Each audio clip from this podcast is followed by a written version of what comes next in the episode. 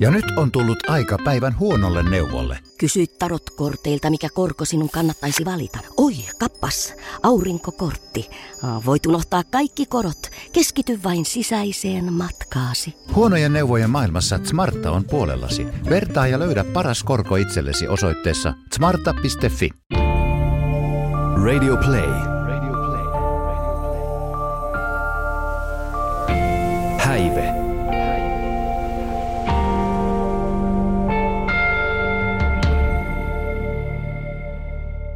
Tervetuloa Häive-podcastin pariin. Podcastiin, missä tarkoitus on mennä vähän mielenmaisemiin ja mielen syviin vesiin. Ja vieraaksi on saapunut Tuomas Kauhanen. Morjesta Tuomas. Terve.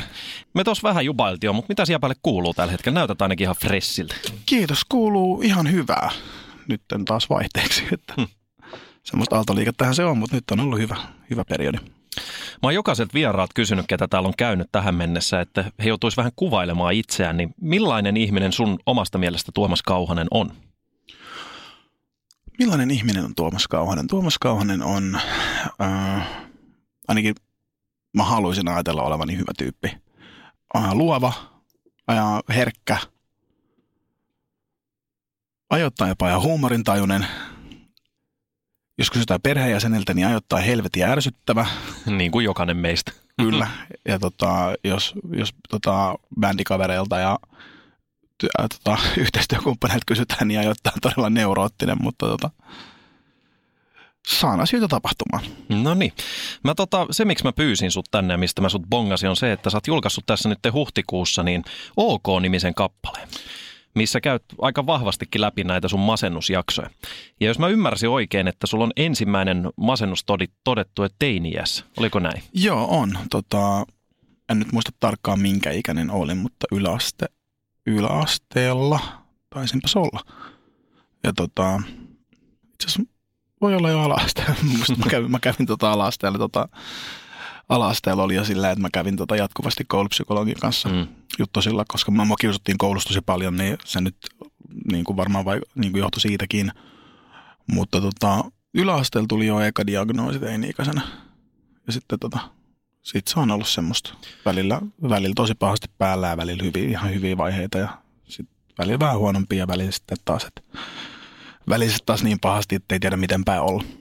Me puhuttiin samassa podcastissa, pakko tarttua tuohon mitä sanoit äsken. Me puhuttiin samassa podcastissa niin tota, Dudsoneiden Jarno Laasalan kanssa tuosta koulukiusaamisesta. Ja Jarno sanoi, että, että, että koulukiusaaminen jättää arvet aikuiselämääkin. Pystytkö allekirjoittamaan tämän?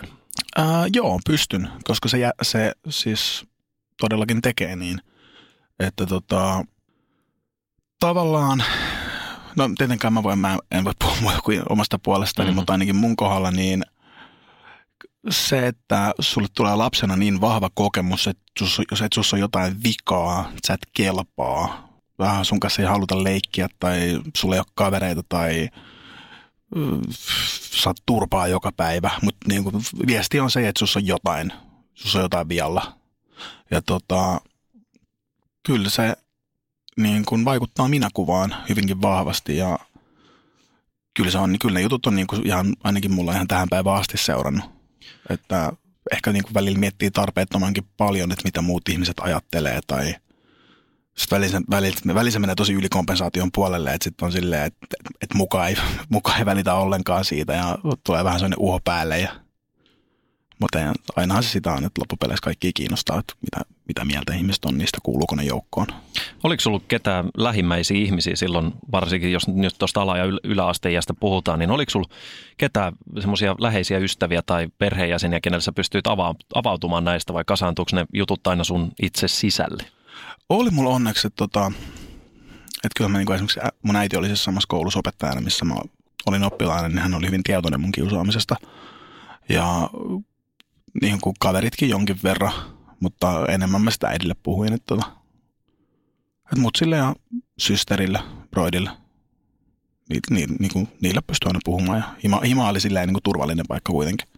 No se on ollut varmasti aika isokin, iso ja tärkeä juttu silloin, jos koulussa on ollut noin hirveitä juttuja.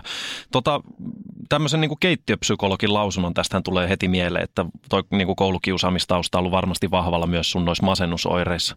Minkälaisia ne sun masennusoireet oli silloin nuorena? Mistä sä huomasit, että nyt on vialla? Mm, tavallaan toi, toi on noin niin kuin yksiselitteinen asia, koska siis tota, mä rupesin oireilemaan just siinä yläasteikäisenä tosi vahvasti. Siinä oli totta kai muutakin kuin se kiusaaminen, että siinä oli sit vanhempien eroja ja muuta tämmöistä näin. Ja, tota, mä rupesin itse asiassa tappelemaan tosi paljon. Mä, mä olin sitten koko ajan niin kuin, siis mä olin, mä olin koko ajan jossain ongelmissa. Ja jos, no oikeastaan mä en silloin niin kuin, ka, niin kuin itse tiedostanut niin kuin tavallaan sitä, miten paha, olla, miten paha olo mulla oli, vaan se enemmänkin oli just se, että se purkaantui ulospäin. Eli mä olin sitten et ei, ei, ei nyt tarvinnut ihan kauhean kau, kauan niin kuin hakea tanssikaveri, että et mä siellä lähin silloin. Ja, tota, ja sitten se oli semmoista niin kuin enemmän, enemmänkin ulospäin suuntautuvaa ja sitten siihen puututtiin, että miksi, että miksi mä koko ajan, että miksi mä oon niin vihainen ja miksi mm. mä oon niin aggressiivinen.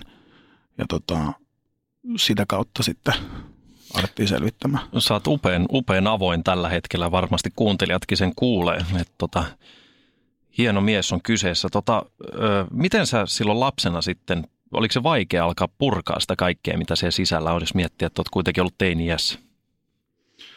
No tota, mä en tavallaan silloin vielä niinku purkanut sitä oikein kaikkea. Et silloin mä olin aika niinku, mä olin aika vastaakoinen kaikkeen. Mä en ymmärtänyt, miksi mulle määrättiin lääkkeitä ja sitten tota, mä aloin käymään terapiassa silloin ja mä siis tota, se oli ihan nasta, nastakundi se terapeutti, mutta mä siis, hmm. ei mulla ollut mitään motivaatiota siis silleen, että, että mä saatoin istua siellä hiljaa niin kerta toisensa jälkeen, kunnes sitten jossain vaiheessa oli silleen, että sä oot, että okei, okay, no niin ei tarvitse tulla enää. Mutta sitten tota, ehkä muutama vuosi meni vielä siinä sitten, että sen jotenkin pystyi niin kuin handlaamaan sen jutun, niin sitten se, sit se, iski, sit se, niin kuin, sit seinät kautui päälle ihan täysin, että sitten sit mä aloin saamaan paniikkikohtauksia ja ihan silleen, että mä en, mun lähti, mä en enää nukkunut yhtään. Oho. Ja sitten oli pakko alkaa niin kuin, ottaa vakavasti niitä juttuja. Et siihen asti jotenkin, että et, ta, ta, tavallaan niin kuin, ehkä teini-ikään silloin, varsinkin silloin kun mä olin sen ikäinen, niin siihen kuului niin vahvasti semmoinen angsti. Mm-hmm. Että se oli vähän niin kuin trendijuttu, että oltiin niin, kuin, oltiin niin edgyi. Jos sä näin niin kuin aikuisiellä mietit sitä aikaa, niin koet sä, että sua hoidettiin oikeilla tavoilla vai olisiko jotain voinut tehdä toisin? No varmasti olisi voinut tehdä toisin, mutta, mutta ehkä yksi syy, miksi mua ei hoidettu niin oikein, oli sen takia, että mä en antanut, mä en antanut ihmisten hoitaa mua. Että en mä siis loppupeleissä, että mulle annettiin lääkkeet, mä en syönyt niitä. Ähm, mutta lähdettiin terapiaan, mä valehtelin siellä. Joten ei siinä ole mitään pointtia. Missä vaiheessa sitten, minkä ikäinen sä oot ollut siinä vaiheessa, kun sä oot tajunnut, että nyt pitää alkaa laittaa mieltä kuosia näihin asioihin täytyy puuttua? Se oli vain 18 silloin. Eli siis periaatteessa edelleen teini-ikäinen, mm-hmm. mutta tota, 18-vuotiaana alkoi just näin, niin kuin, että sitten, sitten ei enää pystynyt niin paita minnekään sitä, että sitten ei vaan enää ollut mitään väylää tai mitään reittiä ulos. Että sitten tota, sit, sit, silloin oli eka kertaa semmoinen olo, että on niin kuin totaalisen umpikujassa ja sillä, että nyt, nyt, nyt ei pääse mihinkään kausi meni, että alkoi elämässä näkyy valo? Miten kauan siinä se synkin hetki oli? Mm, se oli aika pitkä. Se oli kyllä tota, Venäjässä. Se oli kyllä varmaan siis about vuosi. Niin kuin tosi synkkä vuosi. Ja sitten siinä oli vielä sitä, että mulle kokeiltiin paljon eri lääkkeitä ja oli tosi, kesti tosi pitkään löytää sopivat. Ja sitten kun silloin se mun masennus enemmänkin ilmestyi, niin kuin ilmentyi semmoisena tosi pahana ahdistuksena ja semmoisena tuskasuutena ja pakkoajatuksina ja niin kuin, ei silleen varsinaisena niin kuin alakulona tai melankoliana, vaan enemmän just silleen, että, että se tuli semmoisen niin kuin hyökynä aina. Oliko, oliko sulla siellä syvimmällä kuopassa, niin oliko siellä mitään semmoisia keinoja, mitä sä, millä sä pystyit omaa oloas parantaa? Mm, no mä aina, aina, itse asiassa teiniästä asti, niin mä oon aina kirjoittanut niitä. Siitä toi itse asiassa OK-biisikin oli tietyllä, tavalla, tietyllä tavalla tosi iso paluu juurille. Mä oon aina sitten yleensä purkanut jotenkin niin kuin luovalla tavalla niitä, että, että, että yleensä se on ollut se biisien kirjoittaminen ja tavallaan kun siinä voi, siinä voi sanoa asioita tosi suoraan, mutta sitten myös tosi abstraktisti. Mm-hmm. Että et se ei, sit siinä ei välttämättä tunne olevansa niin auki tai alasti kuin on. Sä otit jo esille tuossa noin mielialalääkkeet, että niitä jo siihen aikaan tarjottiin, niin tota, mielialalääkkeet on vähän semmoinen juttu, että ne tuntuu, että ne jakaa hirveästi mielipiteitä. Ja monesti ne niin kuin negatiiviset mielipiteet tulee sieltä, ketkä niitä ei ole koskaan joutunut syömään. Miten sä itse koet, että onko niistä lääkkeistä ollut sulle itsellesi hyötyä? Mulla on tosi risti, niin kuin, vieläkin todella ristiriitainen, ristiriitaiset, tota, tai ristiriitainen suhtautuminen lääkkeisiin, että koska siis ehdottomasti siis pahimpana hetkenä niin kuin mä, en olisi, mä en olisi ikinä, mä olisin varmaan tappanut itteni, jos mä en olisi niin kuin, saanut lääkkeitä. Mä olin niin ahdistunut silloin. Mutta tota, sitten taas, että kun, kun välillä tuntuu, että niitä pitäisi syödä loppuelämä, että se on sitten vähän silleen, että miksi? Että ehdottomasti niin kuin, mä oon niiden puolesta, mutta sitten niin kuin, kun pahimman yli pääsee, niin enemmän mä oon, sit, enemmän, enemmän mä oon esimerkiksi terapian kannalla. Ja tolle, että et, et loppupeleissä sama, niin kun samoihin tuloksiin on päästy myös esimerkiksi terapian ja ruokavalion yhdistelmillä ja elämäntavoilla kuin pelkillä lääkkeillä. Mutta en mä siis sitä, että ihmiset, jotka tyrmää tai on tosi lääkevastaisia ja niillä ei ole mitään kokemusta siitä, niin mm. niin musta niiden no, ei no mitenkään jää niin kuin valideja mielipiteitä. Just näin. Tota, koet sä, että Suomessa osataan hoitaa mielenterveysasioita vai olisiko jossain parannettava? Öö, koen, että on tota, parannettavaa. Es, esimerkiksi, että tiedän useitakin tapauksia, ketkä on siis, ei välttämättä masentuneita, mutta jolla on selkeästi mielenterveysongelmia. Ja ne ei saa pääse esimerkiksi terapiaan, koska sun pitäisi syödä X määrä lääkkeitä ennen kuin sä, ennen kuin sä voit niin kuin päästä Kelan terapiaan. Mm. Mikä on tosiaan naurettavaa, että, että jos, jos on niin kuin, esimerkiksi jos, jos ongelmat näkyy vain käytöksessä, että on, on esimerkiksi jo, jo niin kuin, tiedätkö, mitä ikinä traumaja onkaan, ihmisellä voi, voi olla. Ja se oireilu näkyy vain käytöksessä, mutta ei ole, ei ole mitään itsetuhoisuutta tai tällaista, mutta kuitenkin elämänlaatu kärsii. Niin ethän se traumaa hoida lääkkeillä, vaan se, on, se, on, se, pitää, se pitää päästä perkaamaan, sitä pitää päästä yli, se pitää puhua. Niin tuon mä koen tosi ongelmallisena, että sä et esimerkiksi just voi päästä terapiaan ilman lääkitystä. Nämähän mielenterveysongelmat on ollut myös iso puheaihe tuossa, kun on ollut juuri kaikenlaisia eduskuntavaaleja ja tämmöisiä. Mutta se, mikä mua niin kuin kiinnostaa myös teikäläisessä, niin kun puhuttiin tuosta, että teiniässä alkanut nämä jutut, sä, onko ne uusiutunut sun aikuisiellä? Tullut masennusta, ahdistuksia, panikkikohtauksia? Kyllä ne on tietyn väliajon tullut aina. Että tota, no itse asiassa silloin, tota, just kun sanoit, että 18-vuotiaan tuli se niin kuin eka semmoinen niin kuin tosi paha vaihe. Niin sitten taas esimerkiksi, että mä pääsin, mä aloitin armeijan 19-vuotiaana, niin siellä jotenkin mä voin tosi hyvin. Oho. Et siellä, siis mä en tiedä mikä siinä oli, mä en edes tykännyt, mä en tykännyt olla intis periaatteessa, mutta joten, jotenkin siellä mä voin hyvin, mä en syönyt lääkkeitä siellä, mutta kai siinä oli se, että tietysti säännölliset ruoka-ajat, paljon liikuntaa, ää, sosiaalista toimintaa, sä olit ihmisten kanssa, niin tota, ei siellä, en mä tiedä, ehkä joku voi olla myös, että mä en ehtinyt ajatella siellä niitä asioita, että sit ei, ei, ei päästänyt itseään niin, kuin niin syvälle. Kyllä se, kyllä se ahdistus palasi sitten, tai se niin ahdistus ja levottomuus palasi lievempänä sen jälkeen, ja silloin mulla olikin monta vuotta semmoinen niin tasaava, tasaava lääkitys siinä, mikä, mm-hmm. mikä Jeesus.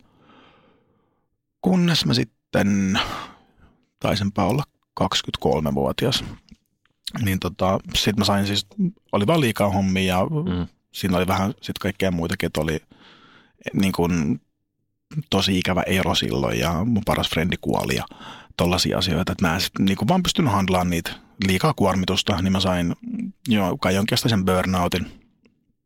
Ja no kyllähän nyt sen myötä se masennus sitten taas hiipi takas siihen. Sitten oli pari aika vaikeat vuotta kyllä, kun, kun tuntui, että ei saatu mitenkään, niin kuin, että lääkitystä vaihdettiin monta kertaa ja tuntui, että aina vaan pahempaan suuntaan meni. Ja tota, sit, sit, siinä oli, se, se oli kyllä sellainen parin vuoden, parin vuoden rupeama taas ja sitten alkoi, sit alkoi taas näyttää valosammalta ja sitten ehkä tuossa kuin, mitä mä nyt sanoisin, 2014, niin sitten mä rupesin taas oireilemaan tosi pahasti. Että enkä mä osaa sanoa oikein, että mikä, mikä esimerkiksi mulla on laukassut sen, että se voi olla niin kuin, että totta kai, että mulla alkoi musaura löi niin kuin kunnolla, kunnolla läpi 2013 ja 2013 niin me tehtiin oikeastaan vaan keikkoja ja sitten sit siinä oli kaikkea, että oli paljon, oli paljon brenkkuja, hmm. päihteitä ja tosi niin kuin periaatteessa epästabiili elämänrytmi. Tai, niin kuin, tai rytmiä ei oikeastaan ollut. Ja ruti, niin kuin, mä olin lopettanut mun päiväduunit, rutiinit, rutiinit loppu aika seinään ja niin kuin, tosi iso elämänmuutos. Ja sitten jotenkin mulle, mulle niin kuin henkilökohtaisesti iski tosi kovat paineet just se, niin kuin, että kun oli pari isoa hittiä ja sitten sit piti saada lisää niitä. Sitten sit jotenkin eihän mä nyt handlannut mitenkään, niin kuin vaikka mä missään vaiheessa välttämättä mikään koko kansan eturivi julkis ollut, mutta mä en silloin miten handlannut sitä vähäkään julkisuutta kovin hyvin, että se oli tota, ajoittain tosi ahdistavaa. Että, tai lähinnä kun mä itse stressasin siitä, että ja mm. musta tuntuu, että se voi, se voi ehkä olla se koulukiusausjuttu, että, että sitten sieltä tuli se, että, että okei, että mitäköhän nämä nyt tykkää hmm kauheita. Tota, miten sä sitten tuosta niinku uusimmasta kuormituksesta, niin miten sä oot siitä selvinnyt? Mitkä sua on auttanut siihen? Mm, no se oli aika, itse asiassa se oli aika pitkä tota, se oli aika pitkä semmoinen niin kuin rimpuulu, että mä, musta tuntuu, että mä tosi pitkään kielsin, kielsin niin kuin taas sen koko jutun olemassaoloa, tähän mä hyvin voinut. Ja jotenkin niin kuin yritin vähän pakonomaisesti suorittaa sitten, että tein, tein kauheasti musaa ja sitten tota, no, oli se tosi epäterveetkin tapoja sitten tietenkin, että kyllähän sitten niin kuin jotenkin, jotenkin oli helppo taas häipyä vaan bilettämään aina kun ahdisti. Ja sitten kun se sunnuntai tai maanantai koitti, niin aina se tuli pahempana takaisin. Ja tota, sitten vaan jossain vaiheessa – jossain vaiheessa taas tota toi, niin kuin huoma, huomasin olevani taas siellä tutussa umpikujassa, että, että nyt, tota, nyt, ei, nyt ei ole hyvä. Ja sitten sit piti taas mennä ihan tota, hattukaurassa hakemaan apua, että myöntämään, että en mä, että en mä tätä jaksa yksin kun kuuntelen noita sun kokemuksia, niin on, tuntuu, että yhdelle miehelle on sattunut todella paljon ihmiselämän aikana. Tunnistat sä nykyään itsestäsi helpommin se, että nyt, nyt ei vain enää jaksa? Joo, tunnistan. Että, nyt, että, että tota, ainakin yritän tunnistaa, että, että, tota, että mulla oli se, ja siis se, että, että nyt, niin kun, kun nyt, nyt on tosiaan ihan hyvä jakso, että tosiaan mä kävin taas, kävin taas tuossa muutaman vuoden – muutaman vuoden aika intensiivisessä terapiassa ja, ja oikeasti piti sitten käsitellä niitä asioita, mitä, mitä siellä oli pohjalla. Ja tota, kyllä mä nyt yritän kuunnella itseäni enemmän ja ainakin tällä hetkellä mä koen, että mulla on fiksummat tavat tai fiksummat välineet käsitellä niitä ongelmia kuin ennen oli. Onko sun elämäntapoihin tullut muutosta? Onko niin kuin alkanut ihan tälleen konkreettisesti vaikka syömään paremmin tai urheilemaan paljon tai jotain tämmöisiä juttuja?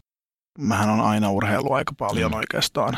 Ja, no näytätkin tosi hyvä kuntoiselta.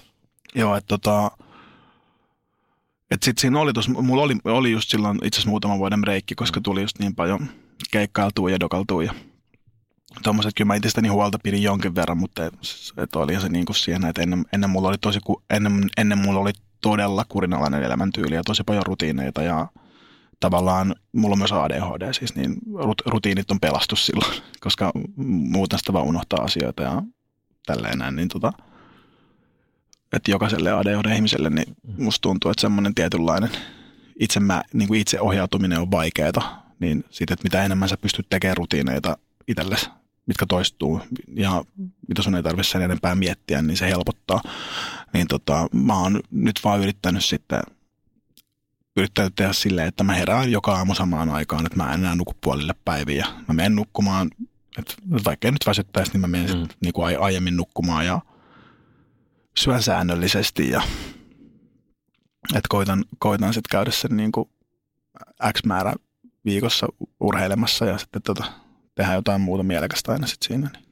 Onko musiikki semmoinen juttu, mihin kaikista huolimatta, niin sä pystyt aina keskittymään täysillä, että sä unohdat tavallaan kaiken muun ja keskityt vaan siihen biittiin tai paperiin, mihin sä kirjoitat niitä juttuja? No mä voin sanoa, että keskityn, koska mun, mun, tota, mun tapa luoda on hyvin kaoottinen. Okei. Että, että kun mä en ikinä kirjoita himasbiisejä. Aha, missä ne syntyy? Ne syntyy siis sillä, että mä menen, mä menen studioon. Sitten mä kerron mun tuottajalle aina, että millainen idis mulla on tai millainen fiilis mulla on. Ja tota, sitten kun se rupeaa sitä biittiä, että tehdään yhdessä niin kuin se biittipohja, että mä ohjaan siellä vähän, että mitä, millaista fiilistä mä haen. Mm. Ja sitten kun siinä on jonkinnäköinen pohja, niin mä yleensä, että mä, mä kirjoitan paikan päällä säkeistön, sitten mä äänitän sen, sitten mä kirjoitan toisen säkeistön, mä Wow. äänitän sen. Että mä, teen, mä teen kaiken aina silleen vähän, niin kuin, en mä nyt freestylaa niitä, mutta että se on tavallaan aina se hetki. Mä koitan taltioida sen. Että kyllä mulla saattaa olla siis jotain, kyllä mä himas kirjoitan siis jotain yksittäisiä lauseita tai ää, ideoita ylös. Mutta mä en varsinaisesti kirjoita säkeistöjä tai sävellä tai sanota biisejä, että se on sitten joko jotain korjailutyötä tai sitten semmoista, että, että aha, tuossa on hauska lause, niin kirjoitanpa muistiin. Niin lähinnä vaan reservin täyttämistä. Tuntuuko se, kun tuommoinen työ, työskentelytapa on, niin tuntuuko se väliin siltä, että sitten kun se valmis biisi on, niin sitten niin kuin vähän itsekin yllättyy, että wow, mitä on taas tehnyt aikaa. Mistä tämä kaikki tuli? Ja välillä, välillä, että tota, mä oon aina oikeastaan tehnyt tolle, koska, mä, koska tavallaan mä oon niin huono keskittymään, mm. niin sitten jos mä himas yritän vaikka alkaa tota, kirjoittaa, puh- niin kun, ja siis oon mä totta kai joskus kirjoittanut jotain, jos on tullut joku just vaikka hyvä lause ja sitten se on, sit se on tullut seuraava ja seuraava ja seuraava, sitten yhtäkkiä sulla onkin säkeistö tai tälleen näin. Mutta tota, tavallaan kun mä oon aina tehnyt tolleen ja sitten sit himassa, jos mä yritän muuten vaikka kirjoittaa jotain, niin se tosi usein menee sitten siihen, että sit siellä on liikaa häiriötekijät. Mm. Sitten siellä on se pleikkari nurkassa ja tiedät, sä kissa hyppää pöydälle ja puhelin soi ja mitä, mitä Tiskit tahansa. on tiskaamatta. Tiskit on tiskaamatta. Se on semmoista haahuilua Mm. mm. niin usein, niin, niin mä yleensä, yleensä sitten niin kuin jätän sen luomisen sinne studioon. Kiinnostaa toi, kun puhuit aikaisemmin siitä paniikkihäiriöstä ja sitten toi niin kuin ADHD, niin vaikuttaako nämä asiat siihen, kun sä oot lavalla? Tuleeko siellä, voiko siellä tulla jotain semmoisia niin vaikka keskittymisvaikeuksia tai saatiin, että ihan kunnon paniikkikohtauksia tai tämmöisiä? Uh, no lavalla mä oon oppinut, os- osannut peittää sen, mutta on mulla ollut semmosia, siis semmosia juttuja, mitkä on tosi häm, niin kuin, tyyli, että mä oon vielä kaksi minuuttia ennen kuin on pitänyt mennä lavalle, niin mä oon niin kuin, pyyhki, niin kuin oikeasti ollut sille keskellä kohtausta. Oho. Et niin kuin, jotenkin mä oon aina pystynyt lavalle Mm. sitten tsemppaamaan. Et se on ehkä juttu, mitä, mitä mä oon opetellut, mutta tota, mulle on jäänyt mieleen yksi Pipe, Pipefestin keikka. Ja mä olin, mä olin aivan hermo, mä olin, mä olin niin hermoraunio ja hermot riakaleena. Ja silleen niin kuin ihan kirjaimellisesti itkin, mutta itkin siellä mun niin kuin pukuhuoneessa. Ja Mhm. sitten sit, tota, mun silloinen, silloinen tu, tuplaaja ja taustalla oleva Mikko oli silleen, että no niin, että nyt tiedätkö, että, että me, meillä, on minuutin, meillä on minuutin päästä showtime, että nyt tiedätkö, nyt pitää kasata itsesi. Ja jotenkin se onnistui. Sitten tota, keikka ja, ja sitten jotenkin keikan jälkeen se tuli takaisin. Ui. Toi kuulostaa siltä, että sä pystyt luomaan itsellesi jonkun semmoisen tavallaan jonen, mihin sä meet sitten, kun sä meet lavalle. Siinä kuulostaa jotenkin, että siinä on... Se voi, se voi olla, se voi olla ja keskittymisvaikeudet nyt keikolta tota, on aika yleisiäkin, mm. että, että en mä nyt silleen varsinaisesti sanoi unohda ikinä, kun ne tulee jotenkin niin selkärangasta. Että kun se on, siis ADHD on myös se piirre, että sä voit ylikeskittyä johonkin. Mm. Ja mulla on ollut aina hyvä, en nyt sano, että mikään poikkeuksellinen kyky, mutta mä, on, mä en ole esimerkiksi ikinä joutunut kauheasti opettelemaan mun biisejä. Siis silleen, että, äh, että jos mä teen biisin ja me vedetään se livenä, niin mun ei tarvii ku, kuunnella se ehkä 5-6 kertaa ja mä osaan sen sen Oho. jälkeen. Että se on, Wow. että mulla on niinku, tommosissa asioissa mulla on tosi hyvä muisti, mutta sitten mut sit mä saatan unohtaa niin teet kaiken muun. Mm. Et se on semmoista ikusta, ikusta kamppailua. Tota, tälle niin kuin voisin sanoa, että musiikkisi ystävänä ja, ja ylipäätään keikkoenne nähneenä, niin tiedän paljon teikäläisen faneja ja tämmöinen niin kuin julkinen puhuminen näistä asioista voi olla monelle ihmiselle vaikeaa, mutta tuntuu, että se on vähän nykypäivänä ehkä parantunut. Oletko sä saanut siitä faneiltas minkäännäköistä palautetta, kun sä näin avoimesti kerrot omista ongelmista?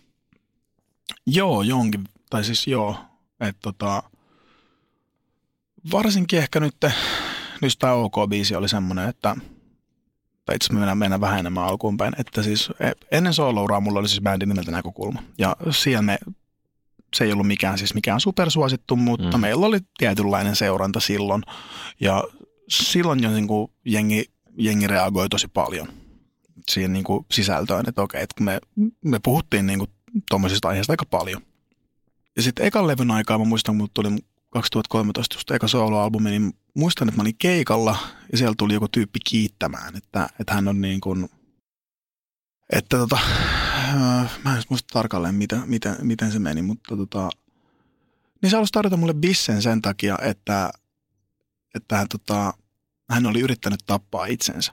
Ja sitten oli hmm. luojan kiitos epäonnistunut siinä.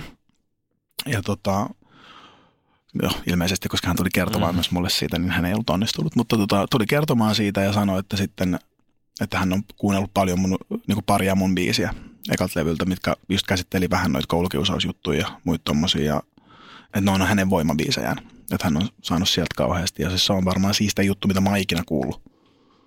Kuulostaa tosi, tosi hienolta. Ja tota, Taiteen voima. Kyllä. Ja sitten että on, on jengi reagoinut jonkin verran aina, kun mä noista on puhunut. Mutta tota, nyt ehkä toi viimeisen biisi oli semmoinen, että siinä on kumminkin puhutaan niin suoraan mm. sitten koko sit jutusta. Jotenkin mä ilmeisesti onnistuin hyvin jotenkin kuvaamaan sen, miltä, miltä masennus tosi monesta tuntuu. Ja et periaatteessa sen filosofian, että kun se ei näy päälle päin. Mm. Niin tota, siitä on tullut siis varmaan satoi viestejä tullut mun niin kuin, inboxiin Instassa ja Facebookissa, että missä mis jengi kertoo siis omia kokemuksiaan ja kiittää, kiittää tuosta, niin johon toi nyt silleen, tommoset jutut on tavallaan siistempiä kuin yksikään kulta- tai platinalevy, minkä sä voit saada.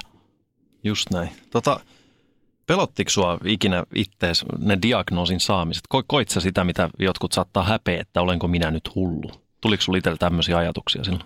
Joo, varmaan silloin ekan kerran niin kuin yläasteikäisenä, mm. kun se tuli, niin – kyllähän se, siis olihan, olihan se niin kuin muutenkin, muutenkin tota, kun oli suht hauras itsetunto ja minäkuva, niin totta kai ihan sen iso kolaus sillä, että sit sä ajattelet vielä olevas hullu. Mm. Nimenomaan, nimenomaan hullu. Mutta tota, sitten jossain vaiheessa mä hiffasin, hiffasin sen, että ei tässä niin kuin, kaikilla on jotain. Mm. Että ter- en mä usko, että täysin tervejärkisiä ihmisiä on olemassakaan. Tuleeko sulle oma lähipiiri puhumaan helpommin heidän omista murheistaan, kun sä oot itse ollut näin avoin kaikista näistä jutuista?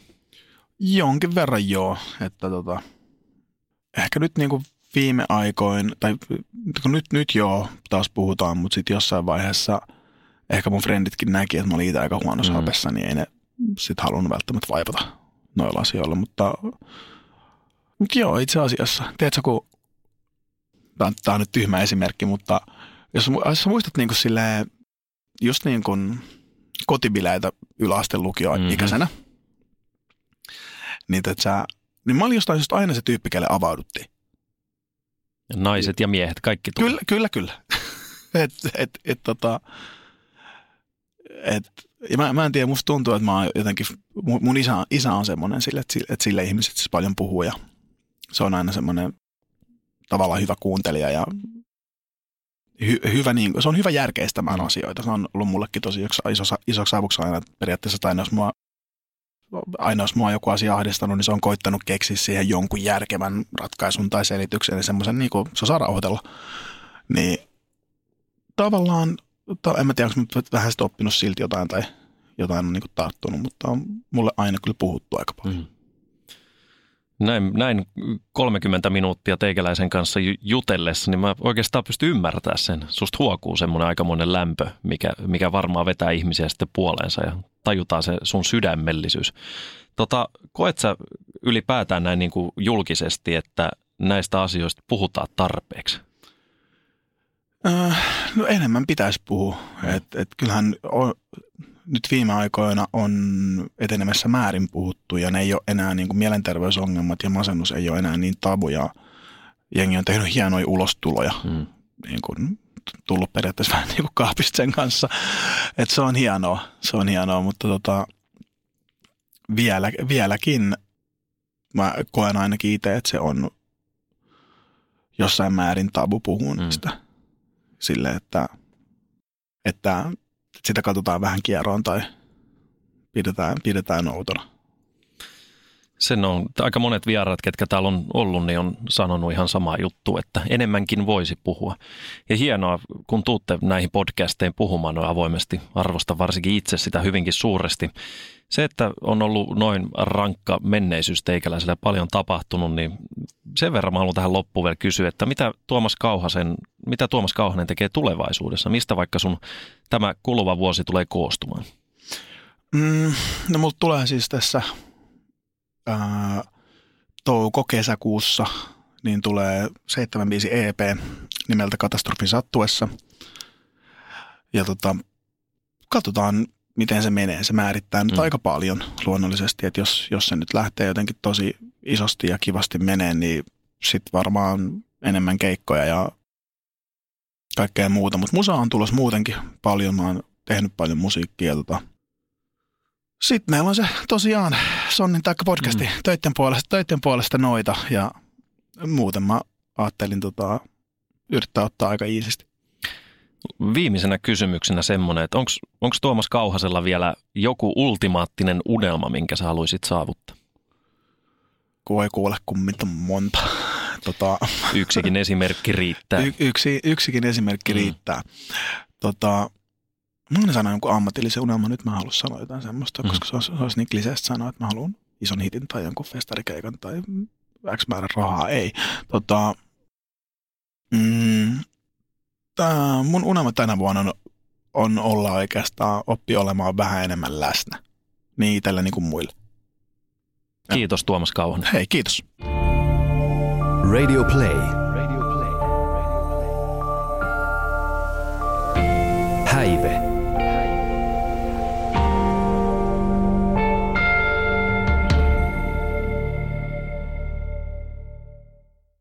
Ja nyt on tullut aika päivän huonolle neuvolle. Jos haluat saada parhaan mahdollisen koron, kannattaa flirttailla pankkivirkailijan kanssa. Se toimii aina. Mm. Huonojen neuvojen maailmassa Smarta on puolellasi. Vertaa ja löydä paras korko itsellesi osoitteessa smarta.fi.